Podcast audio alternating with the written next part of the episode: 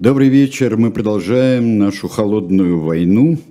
Елизавета Листова, Сергей Бунтман, и уже которая передача у, у нас. И э, мы разбираем, ну, скажем так, в этом сезоне, в этом цикле передач мы разбираем э, первое десятилетие холодной войны, э, от э, Второй мировой войны до Корейской, если говорить о горячих войнах, и, в общем-то, до смерти Сталина, до тысяча девятьсот пятьдесят третьего года. Но мы остановились в прошлый раз э, на гонениях там и здесь, и в, и в Советском Союзе, и в Соединенных Штатах. Разного были и рода, и разного качества, и разной жестокости, но поиск внутренних врагов был. И мы сегодня продолжим это дело. Да, во-первых, добрый вечер. Во-вторых, мы продолжим поиск внутренних врагов, который выходит на какой-то новый уровень где-то году в сорок седьмом — сорок восьмом. В прошлый раз мы говорили о превосходстве русской культуры, над всем вообще науки в Советском Союзе, о том, что побывавшим в Европе гражданам нужно было объяснить, что стоит забыть все, что они там видели, опираться на свои силы, и почему-то решили, что русские всевозможные достижения незаслуженно принижаются, из чего проистекла кампания под названием «Низкопоклонство перед Западом». В Америке в это время начали охоту за коммунистами.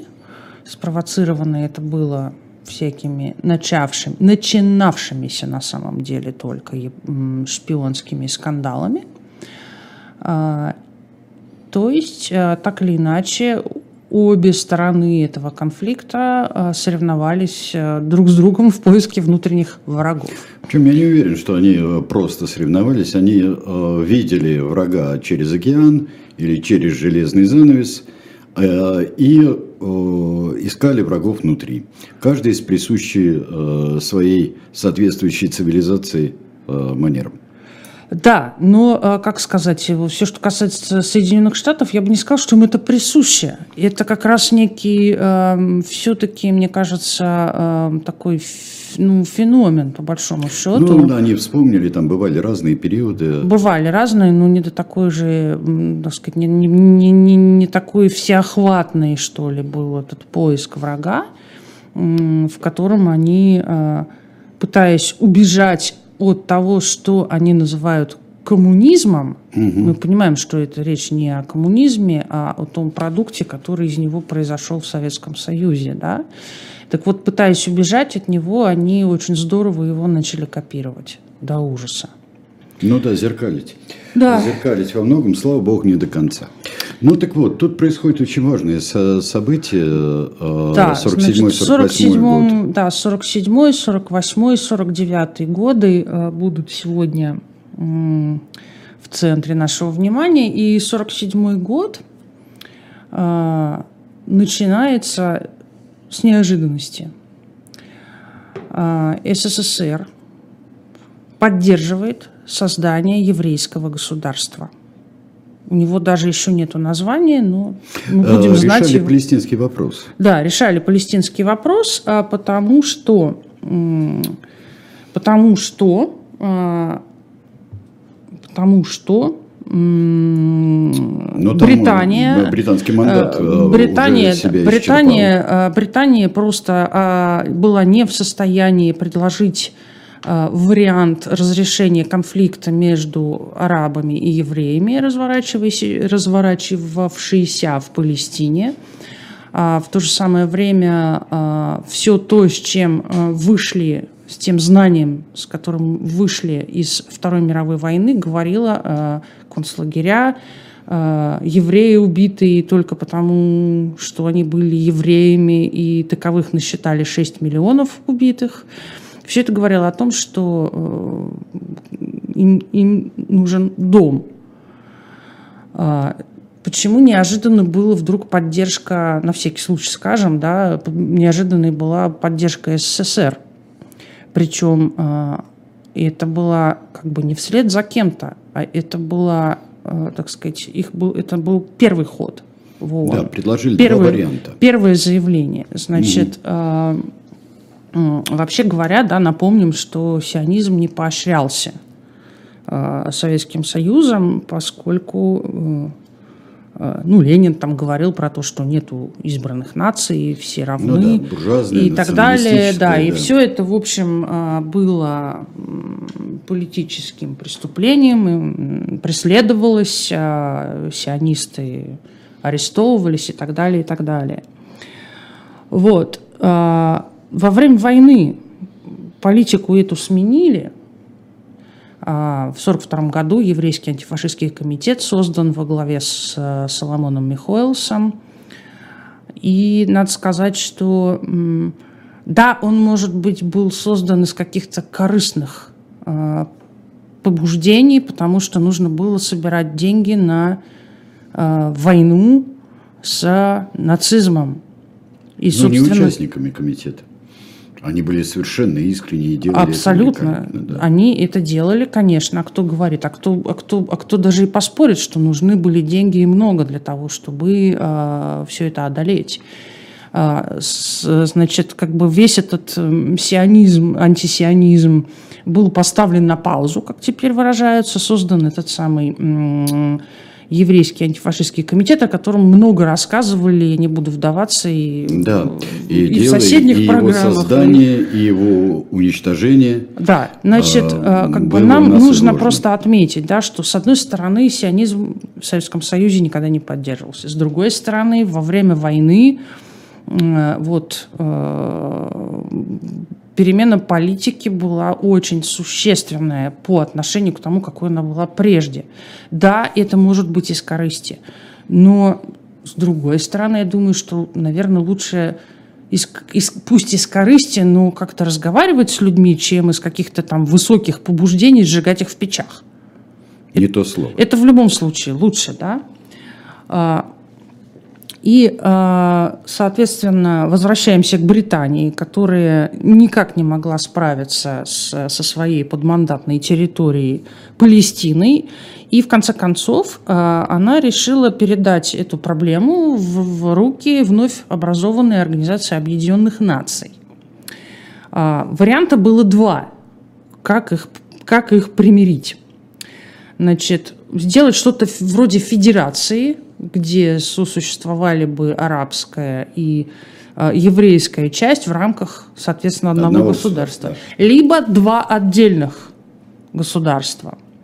И вот э, четырнадцатого марта тысяча девятьсот сорок седьмого года э, в ООН советский э, постоянный представитель, он же э, посол в США, Андрей Громыко, посмотрите на него, пожалуйста. Вот, ему здесь... тридцать восемь лет, говорит он буквально следующее. Еврейский народ перенес в последней войне исключительные бедствия и страдания. Эти бедствия и страдания без преувеличения не поддаются описанию. Их трудно выразить рядами сухих цифр о жертвах, понесенных еврейским народом от фашистских оккупантов. Тот факт, что западноевропейские государства не были в состоянии обеспечить защиту элементарных прав еврейского народа, защиту его от насилия со стороны фашистских палачей, объясняет стремление евреев к созданию своего собственного государства. Было бы несправедливо не принимать этого внимания и отрицать право еврейского народа на реализацию этого стремления. Да. А, то есть вот наш... Мистер «нет», да, как его называли, да. Он сказал «да». И этого не ожидал совершенно никто. Стали немедленно э, анализировать случившееся э, с той стороны, так сказать, с американской. Э, и э, тоже подумали, что это сделано из корысти, конечно же.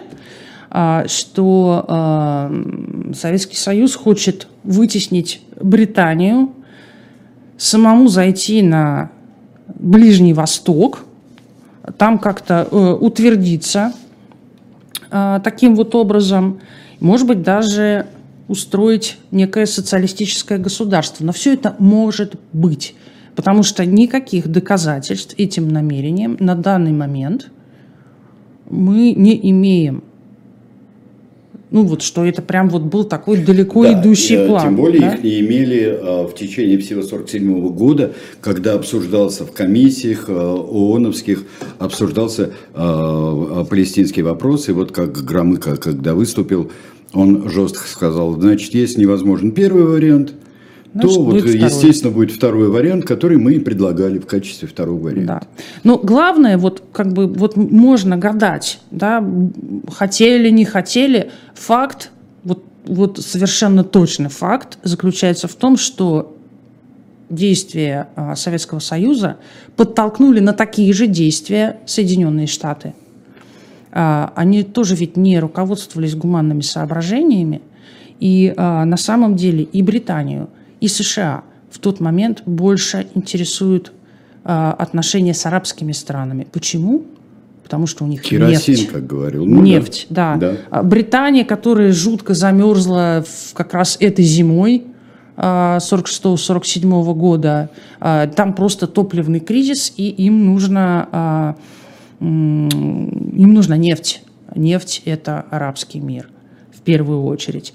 Трумэн на самом деле был, так сказать, паровозом поддержки а, Израиля и даже пошел на конфликт, на очень большой конфликт со своим госсекретарем, с министром обороны, с а, Маршалом и Кто там основные Форрестолом. были противники? Маршал и Маршал Форрестол? и Форрестол, да. да. Ну, а, значит, Маршал опасается, что если США поддерживает евреев, то, значит, тогда Советский Союз в пику поддерживает арабские страны и получает широкий доступ, э, так сказать, в сам регион. Да? А Форрестол, я прям даже вот вам прочту, что он ему сказал.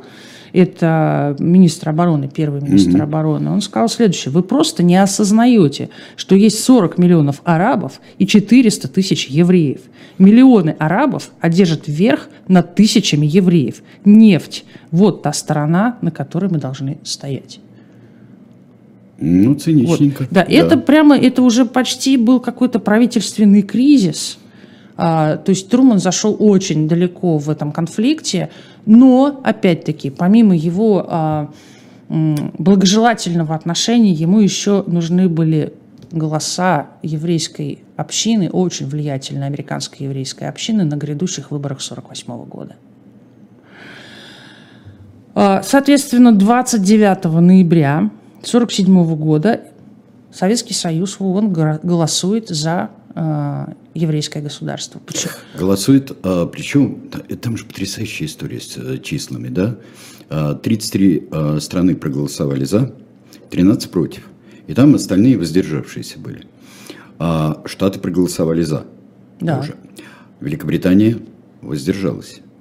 Франция голосовала за. Но если бы не было тех пяти голосов, которые э, существовали, там, грубо говоря, у Сталина, да? Да. Это Советский Союз, Украина, Белоруссия, Польша, Чехословакия. И вот этот он, мощнейший паровоз протащил те две трети, которые там должны были э, чтобы, со, э, быть, чтобы создалось еврейское государство. Да.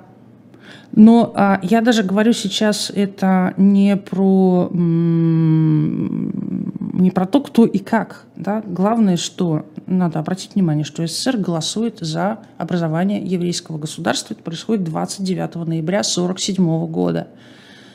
Проходит полтора месяца. Полтора месяца. двенадцатого января сорок восьмого года в Минске убит Соломон Михоэлс. Ну да, это было подано как автокатастрофа, ну, конечно, несчастный случай знаем, что это прямое и так далее. Но, Сталина было. но, ребята, значит, мы поддерживаем э, образование государства еврейского и через полтора месяца убиваем э, председателя еврейского антифашистского комитета. Через полтора месяца. А, Через месяц, еще в феврале сорок восьмого года, Жданов, секретарь ЦК, впервые произносит ту самую формулировку «безродный космополит» на совещании почему-то с деятелями советской музыки, совещание в ЦК, причем советская музыка. И он этого безродного космополита, я, честно говоря, не понимаю логику. Может быть, ты мне объяснишь, да? Но это какой-то вот... Он обосновывает необоснуемое. Вот что он говорит. Любимое занятие. Интернационализм рождается там... Внимание, интернацион... интернационализм рождается там, где расцветает национальное искусство. Так. Это вот как? Оно расцветает, национальное искусство, у каждого народа, и все радуются ему. Вот это интернационализм. Ну, в общем, я не понимаю, что такое интернационализм, когда расцветает... Не понимаю, да? Значит, пошла я искать еще каких-нибудь обоснований, э, вопросы философии. Ну, казалось бы, да, серьезный журнал, да? Значит, они пишут, они, они это обосновывают подробнее. Значит, вот... Что такое э, этот самый космополитизм? Да? Реакционная идеология, проповедующая отказ от национальных традиций, пренебрежение национальными особенностями развития отдельных народов, отказ от чувства национального достоинства и национальной гордости. Космополитизм проповедует нигилистическое отношение человека к своей национальности, к ее прошлому, ее настоящему и будущему. У меня возникает вопрос, поскольку мы знаем, что безродный космополитизм, на самом деле борьба с ним, это была на самом деле антисемитская кампания, да? То если вот это вот все, отказ от чувства национального достоинства, национальной гордости и так далее, если это все плохо, то при чем здесь евреи, которые как никто всегда стояли за свою национальную гордость? Да, а, вот потому за... что, а потому что нет у них никакой гордости, они только перенимают все и пытаются разложить изнутри все советские народы. Своим искусством, ну, которое а зачем они перенимают так... у других. Хорошо, а, а, а еврейское государство тогда зачем? Я просто Мне еще... кажется, это абсолютно параллельно идущие процессы, которые и здесь... Абсолютно было наплевать на судьбу еврейского народа. Мощное выступление Громыко было мощное, но а, скорее это гигантская политика. Это гигантская политика, потому что антисемитизм, на полуофициальный антисемитизм стал укореняться с сорок третьего года, когда вышло распоряжение, и когда его подписывал и еще член военного совета Щербаков, небезызвестный, Александр Сергеевич, о том, что придерживать все награды евреям, поддерживать, негласно поддерживать э, байку о Ташкентском фронте, и кончилось. И кончилось, перестали давать, э, представляли, но не давали уже в Москве Героев Советского Союза и так далее. Это вытеснение евреев, оно и антисемитизм, пошел с сорок третьего года. Хорошо, это все абсолютно м, не публичная сфера, скажем так. Мы же говорим сейчас о взаимодействиях двух совершенно разных государств, более того, о каком-то уже глобальном, что ли, взаимодействии, да, если речь идет о холодной войне. Это а, как надо думать о том, что то, что ты делаешь внутри своей страны, никогда не станет известно за ее пределами. Я, я просто этого не понимаю. Просто я... Мне кажется, что это вот какое-то вот это вот позднее, тут здесь еще напластование вот этого позднего м, сталинизма, да, который дает какие-то, может быть, свои три. И просто вот моей логики не хватает, да, на вот, вот со, ну, совмещение во времени, они совмещены по времени, эти события. У меня да? такое ощущение из всего, что я читаю э, и про это, э, я читаю, это совершенно совмещается. Вот у меня не, а у меня не совмещается. У меня нет, а у них да. Ну хорошо. А у них да. Ну, и вот, ну и вот, вот, да, это... вот давай будем смотреть, как это давай, все совмещается. Давай, как Значит, это все совмещается да. и параллелится. На, на самом деле вопросы же возникали не только у меня сейчас, но они и тогда возникали. Да? Значит, э, скажу просто, что э, в марте, уже через месяц после э, объявленной вот этой вот кампании, ну, то есть она, как всегда, она там раскачивается, она еще не объявлена, но уже названа. И уже есть формулировка, да, в марте м- м- Абакумов, министр госбезопасности, да. уже представляет записку о записку Сталину, в, котором, в которой обвиняет членов антифашистского комитета еврейского в связях с американской разведкой и так далее, и так далее, и так далее, и так далее. Да? А дальше не происходит ничего. То есть он записку подал, и тишина. Наконец, значит, закончился этот самый британский мандат. Угу. И четырнадцатого мая Бен-Гурион объявил о рождении... сорок восьмого года. Да, сорок восьмого года Бен-Гурион объявил о создании государства Израиль. Через одиннадцать минут Трумэн отправил телеграмму, в которой говорит, что они признают де-факто государство. Де-факто. Да? Причем, когда он это сделал, то случился скандал в ООН, и американская делегация просто чуть ли не в полном составе собиралась покинуть зал заседания, слагать свои полномочия, и Маршалл там как-то отдельно все это урегулировал. То есть они были против. То есть это был абсолютно вот жест Трумэна. Он, да, это жест он Трумэна. Признал через одиннадцать минут. И на этом все. Ничего, кроме признания де-факто от Израиля, от Америки Израилю, ничего не было до тридцать первого января сорок девятого года.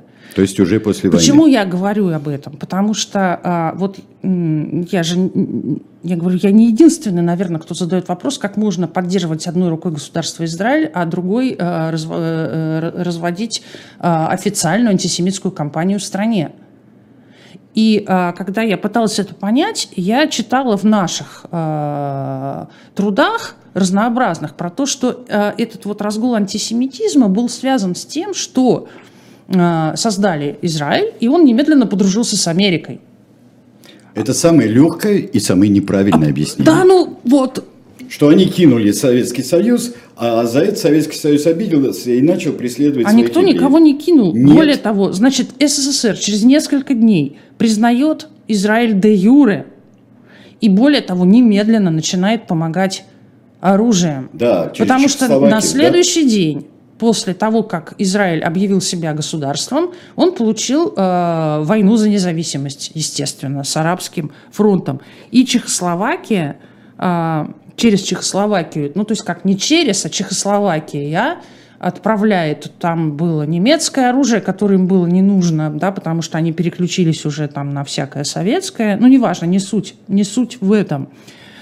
Чехословакия снабжает Израиль оружием, и это были самые решающие для них mm-hmm. поставки, потому что без этого оружия не было бы никакого Израиля. И эти поставки продолжаются до октября сорок девятого года. То есть даже переворот, который был в Чехословакии, когда коалиционное правительство как-то превратилось в коммунистическое, назовем mm-hmm. это так, да, они никак не повлияли на эти поставки. Поставки оружия были. Более того, осенью сорок восьмого в Совбезе ООН наш представитель даже предлагает переселить э, палестинских арабов, беженцев, на территорию Средней Азии в Советском Союзе и организовать там нечто вроде арабской э, социалистической... Респ... Да, автономии или чего-то такое. Да. Да, предло... да. Вот, вот, ну вот даже вот такое экзотическое предложение поступало для разрешения этой ситуации. Да? Значит, в сентябре сорок восьмого года у нас открывается посольство. В октябре сорок восьмого Голда Меир приходит в Московскую синагогу при полном восторге московских евреев. Говорят, что, может быть, это напрягло Сталина, что слишком восторженно ее приняли. Но в то же самое время, да, говорят, что Сталин запретил советским евреям выезд, на, выезд в Израиль. Но он при этом не запретил это для евреев Восточной Европы. Советским людям вообще нельзя было выезжать. Да, но Восточную Европу-то он э, не, не препятствовал. Угу. Да? И при этом, значит, вот э, в ноябре еврейский антифашистский комитет распускается. Пока не арестовывается. Аресты начинаются в январе сорок девятого года. В эту же компанию попадает жена Молотова, Полина Жемчужина, которую арестовали за какое-то, как я понимаю, неуставное общение с той же самой Голдой Меир, которая да, посол Израиля в Советском Союзе. Поэтому она шпионила через организацию Джойнт и так далее. Да, да, да, да. Ну, в общем, дальше все понятно. Их обвиняют, в общем, ровно в том, что сами и просили делать во время войны, именно общаться со всем миром и в поисках, там, так сказать, привлечения средств, да, на э, войну. Говорят, что, значит, передавали они госсекреты, в частности, там одного из, просто не буду грузить вас именами, одного из членов этого самого комитета обвиняют в том, что он передавал секреты двум американским разведчикам, называются имена. Оба эти разведчики американские коммунисты, причем один из них работает на Министерство госбезопасности. Вот такое вот обвинение, да? Ну, это все делается запросто. Уже опыт десятилетней давности, который никогда не прекращался, он это существует. Да, да, да, да. Но, но, но мы продолжаем помогать Израилю при этом, да? Потому что это выгодно. А пока непонятно, как это выгодно. А потому что все окрестные страны, они с невероятным совершенно британским э, влиянием, особенно Египет, где король Фарук еще. Все эти создания, милые создания Лоуренса Аравийского, они все британские. Это был удар Британии очень большой. И э, вот такое, э, такая поддержка э, Израиля, еврейского государства там, она была достаточно циничной со стороны Сталина. А, вот я не знаю даже, как это назвать, если иметь в виду, что, например, э, тот же самый госсекретарь США Маршалл, Джордж Маршалл, за несколько дней до объявления Израиля себя государством предлагал им или просил, или даже как-то ставил некое условие о том, что, ребята, давайте вы сейчас не объявляете никакое государство. Мы на три месяца вводим управление через ООН. И в случае, если вы отказываетесь от этого, то тогда не просите у нас помощи в войне с арабами. Ну, это сказал Джордж Маршалл. Они все циники. Все абсолютно. И, и, и американцы не поставляли никакого оружия Израилю. Это было цинично или не цинично, но благодаря этому это государство существует в любом случае, как бы это ни было. Да? Тут... Вот оно существует. Да. Счастливое стечение ужасных обстоятельств. А антисемитская кампания в тоже Советском существует. Союзе тоже существует, тоже существует. Тоже существует, набирает обороты. Да, это э, тот же самый январь. То есть на, начало, да, на, нач, начало января это аресты э, Еврейского антифашистского комитета, а конец января это... Вот он, махровый цвет начинается, причем начинается это все с театральных критиков, казалось бы. Казалось бы, да, начинается все с статьи, как всегда, в газете «Правда». Называется она об одной антипатриотической группе театральных критиков. И да. Это уже широкая история. Жозский, Борщеговский, да, причем с выделением фамилий. С выделением фамилий, дальше еще будет круче. Значит, что, что им... шьют, пытаются дискредитировать передовые явления нашей литературы и искусства, яростно обрушиваясь именно на патриотические, политически целеустремленные произведения под предлогом их якобы художественного несовершенства. Ну вот. Прекрасно. Да. Далее везде, что называется. Да, да? И далее действительно было везде. Разошлись, это, разошлись круги по всем, так сказать, сферам э, деятельности. Началось это все с какой-то большой идеологии, вот с этих вот странных вот э, оправданий по поводу, как это, э, расцвет национального... Расцвет национальной культуры, культуры это основа это... интернационализма. Да, да, да, вот. Да, я не в состоянии это ни воспринять, ни воспроизвести. Произведение вот. Должно быть национальным по форме и социалистическим по содержанию. Все, остановись. Хорошо, нет, я еще могу, да. Да, я знаю. Вот, в общем, началось все с этого, закончилось закрытием еврейских театров, изданий, изъятием книг из библиотек. э, книг еврейских. В общем, это была отмена еврейской культуры по полной программе. А дальше что было? Раскрытие псевдонимов и увольнение евреев с работы. Не обязательно театральных критиков, всех. Но там все, все творческие союзы бодро поднялись гнать своих да. евреев. И, а, мы Не про... только. Научная организация. А Чехословакия продолжает снабжать Израиль оружием, а США продолжает держать эмбарго. А, и, кстати, если про США, очень интересная история. Значит, США устанавливает дипотношения с Израилем двадцать восьмого марта тысяча девятьсот сорок девятого года. А двадцать девятого, на следующий день, Суслов, уже теперь Суслов, на совещании главных редакторов центральных газет предло- предлагает прекратить публиковать крикливые статьи. Да, это прелестная вещь.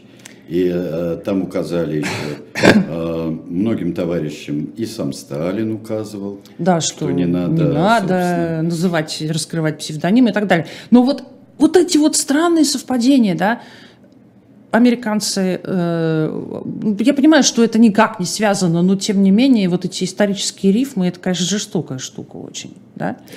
Вот. Это, конечно, не значит, что все закончилось. Это не отменяет тринадцать расстрелов по делу еврейского антифашистского комитета, которые будут позже. И это не отменяет дело врачей. Но там примешиваются как бы такие силы, которые не имеют отношения к нашему предмету, к холодной войне. Да? А что у нас на выходе? Что получили в результате а, этой кампании, которая привела к делу еврейского антифашистского комитета и к делу врачей, получили взрыв в тысяча девятьсот пятьдесят третьем году, взрыв в посольстве советском в Израиле. Там обошлось без жертв, но отношения были разорваны. Дипломатические отношения были разорваны после этого. Да, они потом довольно да, быстро скрепили, восстановились, как-то... но... Да. Но... И, собственно, даже... коммунисты американские, тех, которых, значит, которым, про которых мы сейчас расскажем, они не публично, но тем не менее они выразили э, свое остолбенение по поводу вопиющих актов антисемитизма своим старшим советским братьям. Ну, наверное, все-таки дело врачей тоже имеет к этому отношение. Имеет, конечно, конечно просто очень все, очень, да. все, э, очень все сложно, потому что еще вот это вот какой-то ползучий э, дворцовый переворот, какой-то да, недопереворот, да, недодворцовый. Да, там плюс все очень... построенный на паранойи одного товарища да, еще там все... ко всему. Но Говард Фаст, действительно, сейчас мы займемся американскими коммунистами и некоммунистами, Говард Фаст передал этот протест. Он о нем свидетельствует, что был протест Американской коммунистической партии. Да. Это знаменитый писатель-романист. Вот, в общем, да. вот чего добились. Разорвали, значит, отношения с Израилем, ну, ненадолго, но разорвали, да, американские коммунисты, которым и так нелегко в оторопе, и, ну, не знаю, Виктор Абакумов, который затеял, так сказать, ну, был инициатором, как бы спусковым крючком этого дела еврейского антифашистского комитета, собственно, был расстрелян по делу о сионистском заговоре в Министерстве госбезопасности. Все. Плюс еще на долгие-надолгие-надолгие годы возрожденный, замечательный бытовой и полуофициальный антисемитизм. Ну, мне кажется, он не то чтобы куда-то угасал, он всегда теплится. Нет, он там просто очень... Это такой, ну, ну тлеющий торфяник. Он... Теперь переплываем океан. Сейчас, пока мы его переплываем, я вообще хочу сказать, что мы немножечко оторвались как бы от основной канвы событий, а на самом деле просто имеет смысл нам сказать, что э, все это происходит на самом деле на пике этой самой холодной войны, на первом ее пике, да, я просто коротко назову события, которые угу. сейчас у нас фоном, да, вот что это за фон политический, исторический, на котором все это происходит, значит... В апреле сорок восьмого Советский Союз осуществляет блокаду Берлина западного. Это все наши дальнейшие программы, скажем так, да, будем подробнее рассказывать. Оформляется блок НАТО в то же самое время, сорок восьмой сорок девятый год. В сорок девятом году Советский Союз взрывает атомную бомбу, а в Китае побеждает коммунистический Мао. Mm-hmm. Да?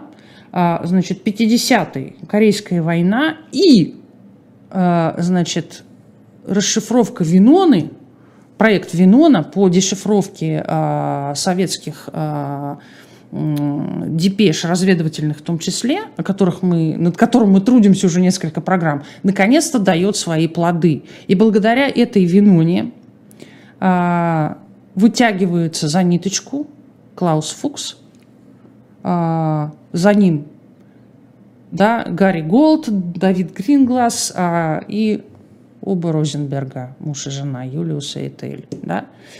Более того, в тысяча девятьсот пятьдесят первом году им уже смертный приговор. То есть это то, на фоне чего э, происходят вот эти вот безумные вещи. И просто вот я, я даже, честно говоря, не представляю вот состояние умов, в котором принимаются э, какие-то вот серьезнейшие решения, да, и политические, и идеологические.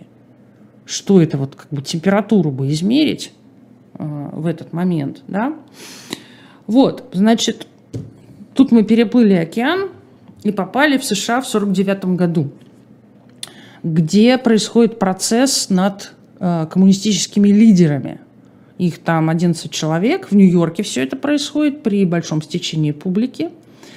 А, значит, напомню, что, говорила про это когда-то, что Гувер, э, шеф Федерального бюро расследований, распорядился еще в июле сорок пятого начать сам, собирать досье на э, членов Компартии, ну не досье, там всю, всякую, всякую всевозможную информацию на предмет их возможной подрывной деятельности. Через год, в сорок шестом, этот доклад у него готов, он составляет тысяча восемьсот пятьдесят страниц, тысяча восемьсот пятьдесят прописью.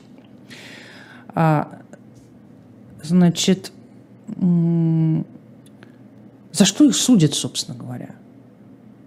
Подрывную деятельность. А ее же надо доказать. Ну, естественно. Да? В общем, для их обвинения использован так называемый акт Смита, он же акт о регистрации иностранцев. Принят он был в сороковом году на фоне начавшейся Второй мировой. И в этом акте, собственно, говорится о том, что преступник – это любой, кто призывает, призывает к свержению правительства, причем неважно, там, страны, штата, города, любого правительства внутри, да, насильственным или вооруженным путем. То есть любое насильственное свержение правительства есть преступление. Дальше они делают какой вывод? Что цель коммунистов является смена правительства. Значит, они все виновны в подрывной деятельности просто потому, что они коммунисты. По определению. По определению, да. Соответственно, обвиняемые говорят про то, что мы за мирный переход к социализму, говорят про первую поправку, про свободу слова и собраний, которая, в общем, позволяет им состоять в любой партии, в том числе и в коммунистической. Вот, значит, обвинение работает все вот на этих тайных информаторов, гуверовских, очевидно, потому что, ну, каких еще? И а, надо сказать, что это был самый, один из самых длительных судебных процессов в Штатах в принципе. И пока а, этот процесс шел, очень удачно Советский Союз взорвал атомную бомбу, а, и коммунисты победили в Китае, что, конечно, не могло не отражаться на ходе, не только на ходе этого процесса, все страшнее, но, страшнее. Но, но и на отношении mm-hmm. к этим э, подсудимым, собственно говоря. Десять месяцев они разбирались, все одиннадцать признаны виновными, э, сроки у них до пяти лет. Что интересно, вместе с адвокатами, которых э, посадили за неуважение к суду. Вместе с адвокатами. Это ноу-хау. Когда, да, вот, обвиняемого вместе с адвокатами упекают. А, причем двоим из них еще потом их лишили лицензии адвокатской в принципе. А, после этого привлекают уже следующий процесс. Они там волнами расходятся. Привлекли еще сто человек, членов Компартии, только потому, что они члены Компартии. Вот просто вот из-за этого. Угу. И понадобилось восемь лет, чтобы Верховный суд США постановил, что подсудимых можно привлекать к ответственности только за действия, а не за убеждения. Восемь лет прошло, чтобы вот это понять. Вот. Следующая наша история, мимо которой я просто не могу пройти, это тоже сорок девятый год. Антиамериканская комиссия, которая на прошлой неделе у нас судила э, голливудских сценаристов, добралась на сей раз до Роберта Оппенгеймера. Давайте мы на него посмотрим, вспомним, что это научный руководитель Манхэттенского проекта. А, вот с ним, на мой взгляд, это вот как история с Чаплином. Потому что это человек, который, ну, сделал вот эту новую Америку, какой она стала, собственно, да, потому что его называют отцом атомной бомбы. Значит, я подумала, если это сорок девятый год, может быть, это каким-то образом связано с советским испытанием атомной бомбы. Ну, как бы вот они взорвали, это же было... не было возвещено, об этом не было известно заранее им. Они же по неким следам в атмосфере поняли, что произошло. Случилось, да? Да. И я подумала, что, может быть, из-за этого они, значит, привлекли... Сходятся, нет? Нет, потому что долго я искала, когда именно его вызвали на эти самые слушания, в июне, а бомбу взорвали в конце августа. То есть это было еще до этого взрыва. Что ему предъявляли Оппенгеймеру? Ему предъявляли, значит, связь с коммунистами, как обычно. В тридцатые годы в Беркли он даже и не отрицал, собственно говоря, что, ну да, мои ученики были коммунистами, и там кто-то еще был, там, ну и что? Говорил он примерно так же, как говорили сами коммунисты на своем процессе. Ну, как бы, и ничего из этого не вышло, что самое интересное. Ну, как бы его допросили, и на этом все затихло.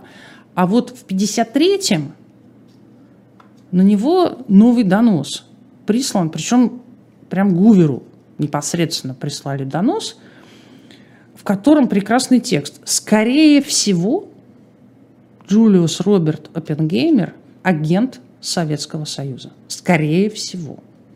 Вообще говоря, Оппенгеймер под, так сказать, наблюдением у Гувера с начала сороковых, это может быть даже и неудивительно с учетом, ну, конечно, должности, да, чем которую, человек занимается, да, да. которую он занимается. Да. Об этом, значит, доложили Эйзенхауэру. Что делает Эйзенхауэр? Он, во-первых, просит, это уже президент, скажем, да, да, что в тот момент уже, он был избран, уже да, Эйзенхауэр сменил Трумэн. Трумэна.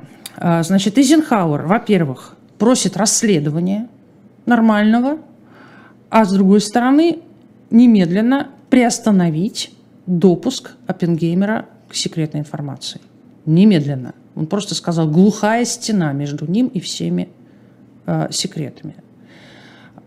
Сказали даже Оппенгеймеру о том, что мы твой пропуск приостанавливаем до там, выяснения всяких разных обстоятельств, и даже предложили ему уйти в отставку.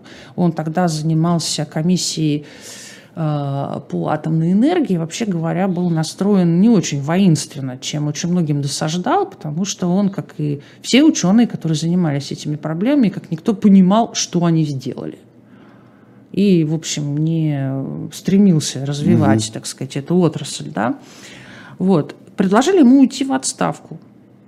А он сказал, нет, будут слушания. И были слушания. Они были а, закрытые. Опять все то же самое. А, связи с коммунистами периода Ман- Манхэттенского проекта.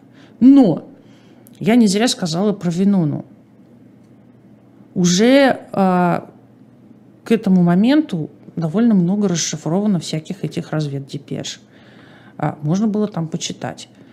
Уже арестован Клаус Фукс. И не только он. Он три года уже как сидит, два там под арестом. Да? Можно было с ним поговорить. Связные. Можно было спросить, если бы действительно... Оппенгеймер как-то бы там, так сказать, проявил себя да. как советский шпион, ну, как бы это бы проявилось бы в этих бумагах? Нет. Второе, что их очень интересовало, почему он так против водородной бомбы. Ну, я говорю, он в этом смысле, но подозревали саботаж с его стороны, который на руку, значит, Советскому Союзу. Вот. А это были просто его антивоенные настроения, не более. Чем дело кончилось? Его допуск к секретной информации аннулировали за день до того, как он и так истекал. И больше никогда его не продлили. Никогда. И он никогда не занимался той наукой, которой мог бы заниматься, а читал лекции, купил себе кусочек земли, не помню на каком острове, построил там маленький домик. И вот вам такой вот, значит, отец атомной бомбы, что потрясающе, конечно, очень жирную точку поставил в этой истории, как ни странно, Вернер фон Браун, который сказал: в Англии его бы посвятили в рыцари. Ну, это особенно, конечно, приятно слышать от человека, который был эсэсовцем, да, и который угу. строил ракеты Фау два руками э, узников концлагерей, которых погибло больше при производстве этой ракеты, чем этой ракетой было убито когда-либо. Ну да. Потрясающая история. Вот Вернер фон Браун высказался. Теперь, собственно, наверное, надо м- сказать и вспомнить, и вообще спросить, а где у нас Маккарти? Да, я вот я вот а соскучился, я уже его жду. Где Маккарти? Где у нас Маккарти? Вот Маккарти. Покажите нам Маккарти. Нет, не показывайте нам Маккарти. Не показывайте Маккарти. Рано. Рано. Значит, собственно, все, о чем я сейчас рассказываю с, как бы, с американской, на, с, на американском континенте, носит его имя. Это явление называется маккартизм. Но мы его не слышим и не видим все это время, да? А появляется он впервые со своими э, выступлениями э, в феврале только пятидесятого года. А, значит, он, на самом деле, не могу тоже не сказать, он сенатор от Висконсина. Самое смешное, что э, земля Орсона Уэллса. И, и э, еще Рузвельт в свое время предлагал Орсону Уэллсу баллотироваться от Висконсина. От Висконсина. Да. И если бы Орсон Уэллс это сделал... Не было бы Маккарти. Не было бы Маккарти, я думаю. Ну, потому ну что... и не было бы Орсона Уэллса картин, я не знаю. Ну, просто, просто, да, конечно, я согласна, но с другой стороны, может быть, все вообще было бы по-другому. Короче говоря, этот самый Маккарти в феврале в республиканском женском клубе в Западной Виргинии, выступая, значит, соответственно, перед избирательницами, размахивает листком бумаги и говорит: у меня в руках список из двухсот пяти человек, имена людей, которые были известны госсекретарю как члены коммунистической партии, госсекретарю, да, и которые, тем не менее, все еще работают и формируют политику в Государственном департаменте. Вот теперь давайте полюбуемся на того, кто это сказал. Но он это не в женском здесь. Он здесь он не в женском. Дело в том, что это было настолько неожиданно, что это не снято, не сфотографировано и вообще никак, потому что никто такого не ожидал. Тем не менее, он произвел фурор. Другое дело, что он все время менял количество людей в этом списке. То есть где-то в другом месте он сказал пятьдесят семь, а выступая в Сенате по этому же поводу, он назвал число восемьдесят один. Причем это была у него пятичасовая речь в Сенате. И он просто прошелся в, те, в ходе этой речи по каждому пункту а, этого списка из восьмидесяти одного человека, при этом не называя имена. А, сейчас уже известно, что список этот был составлен бывшим агентом эф бэ эр, при рассмотрении получения того же самого допуска к секретной информации для сотрудников Госдепа. Mm-hmm. И Маккарти, конечно, этого никому не сказал, а когда у него стали спрашивать, откуда, собственно, Он сказал, что он проник за железный занавес Госдепа с помощью нескольких хороших, лояльных американцев. И тут именно вот даже уже в этой истории главный его принцип становится виден. Слухи как факты. То есть, например, в досье написано «склонный к коммунизму», а он говорит просто «коммунист». Угу. И так, в принципе, было со всеми его процессами. Что касается, тут была, значит, созвали комиссию, долго все как обычно, значит, очередная комиссия про антикоммунистическую, там, наоборот, про коммунистическую деятельность, долго разбирали. К чему пришли? Что все его обвинения – это обман и мошенничество, и что в результате его действий, что действия Маккарти запутали и рассорили американцев так, как сами коммунисты и не мечтали. А может, хорошо, что Маккарти, а не Орсон Уэллс, стал представителем Висконсина, и он довел до абсурда вот все это дело. Да, но он доводил четыре года, я извиняюсь. Да, да это сурово. Это... Но, может быть, не... не... как-то не прекратили бы и не приостановили бы это, если бы до такого абсурда не дошло. Ну вот это должно было дойти до абсурда, а доходит это долго. Следующий его опыт был, значит, коммунисты в «Голосе Америки». И это было ужасно, потому что сотрудников «Голоса Америки» допрашивали перед телекамерами. Это все транслировалось. Закончилось это все тем, что... Закончилось одним самоубийством. Кто-то из сотрудников просто не выдержал всего этого. И начальник, собственно, службы «Голоса Америки» сказал, назвал это самым темным часом в их работе. Вся вот эта история, да. То есть, конечно, абсурд абсурдом, но как это все, да. Дальнейшая, следующая история, он переключился на гомосексуалистов в разведке. Какая связь? А, вот кроме гомосексуальной. Я, я не пресс-секретарь Маккарти, как тут у вас говорят, да? Да. Значит, очень смешно. Ну, просто надо напомнить, что тогда это было уголовно наказуемо в Америке, да? А, директор ЦРУ а, парировал прекрасно всю эту чушь. Сказал он следующее. Вот если бы Сталин или кто-то из политбюро был геем, вы бы возражали против разведчика гомосексуала? Ну и как бы сошлись, что ну да. В угу. общем, это такое дело не очень чистое, разведка тонкая, поэтому пусть будут. Ну там действительно были люди, которые, ну так сказать, были очень уязвимы для шантажа, при том, что они занимали ну, да. очень важные позиции, очень чувствительные, как теперь говорят, да. Потом, значит, Маккарти э, искал коммунистов в армии. Потом он опять искал коммунистов в ЦРУ. А, инфильтрация коммунистов там произошла, говорил он. А, потом выяснилось, что в ответ Аллан Даллес а, инфильтровал своих сотрудников в офис Маккарти, которые снабжали его дезой, приводящий к разнообразной его дискредитации. Вот. Но при всем при этом события в мире играют ему на руку. И Маккарти побаиваются. Потому что, например, мы даже а, от Эйзенхауэра не слышали ни одного слова резкого и однозначного в его адрес про то, что прекратите это все безобразие. Не было такого, да? Его боятся, потому что он врет, как дышит. И кто от него и как от него избавились. И это была четвертая власть. Да. Потому что и исполнительная, и законодательная, и судебная так или иначе были под его ударом. Это просто удивительно, да, как один человек с небольшим, так сказать, аппаратом мог вот за четыре года такое сотворить со страной. Но есть четвертая власть, это пресса, и знаменитый Эдвард Мюрроу, он, так сказать, пионер эфирной, что ли, журналистики, не знаю, как это назвать, да, ну, когда вот ты в эфире делаешь такое расследование,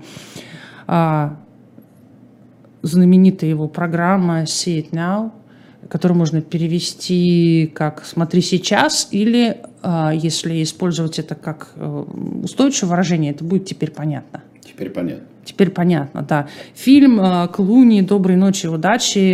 Я напомню просто, чтобы всем стало легче ориентироваться. Good night and good luck. Значит, Эдвард Мюрроу посвящает в марте тысяча девятьсот пятьдесят четвёртого года целый выпуск деятельности Маккарти. Это блистательная совершенно работа, где собраны все его высказывания, все его самые ключевые моменты и то, что он творил с военными и с писателями. Там много-много, я совершенно далеко не все назвала, я только вот какие-то самые основные пункты, где он успел, так сказать, отметиться, да. Блистательная совершенно программа, которую мы не можем посмотреть целиком, она идет двадцать пять минут, но а, там есть финальный монолог а, Эдварда Мюрроу. Да. Ничего, извините, что мы, товарищи, что мы вас немножко задерживаем. Мы вас задержим на две минуты. Да, давайте посмотрим и послушаем. Я не слышу, прошу прощения, Вась. Давай сначала, потому что я не слышу вообще звука, и я не смогу перевести. А там, наверное, выключены у нас наушники, нет? Ой, остановите его. Останови, пожалуйста. А ты слышишь что-нибудь? Нет. Ну вот, извините, никто не слышит. Ну что теперь делать? Не знаю, мы никогда его не услышим. Посмотрим. А, ну, можно здесь сказать, что, да, что э, еще ко всему нет, жалко, что нет звука. Да. Но это потрясающая штука. Давайте мы пообещаем, что мы э, просто отдельным номером мы начнем, как прологом следующей передачи мы сделаем. Интрига. Интрига. Прологом сделаем. Друзья мои, за это время домашнее задание. Э, вы много писали в чатах разного. Э, да. Нужно «Красный Голливуд» почитать обязательно. Нужно а, вам а, сейчас потрясающие есть книги, которые посвящены а, делу Еврейского антифашистского комитета и а, тому, как была практически уничтожена культура, идиш культура и еврейская культура уничтожалась в Советском Союзе в конце сороковых годов. Посмотрите фильм «Доброй ночи и удачи». Пересмотрите его с удовольствием. Чтобы... И тогда нам нечего будет показывать нет, в следующий нет, раз. Мы покажем вам подлинного. Понимаете, в чем дело? Это всегда очень здорово смотреть после каждого фильма, смотреть, как это было на самом деле. И радоваться, что такой человек, как Клуни, это сделал ближайшим образом к сути дела. Ну вот, в следующий раз мы перейдем к другим аспектам холодной войны тогдашней, но пролог мы вам обещаем. Обязательно. Всего вам доброго. До свидания. До свидания.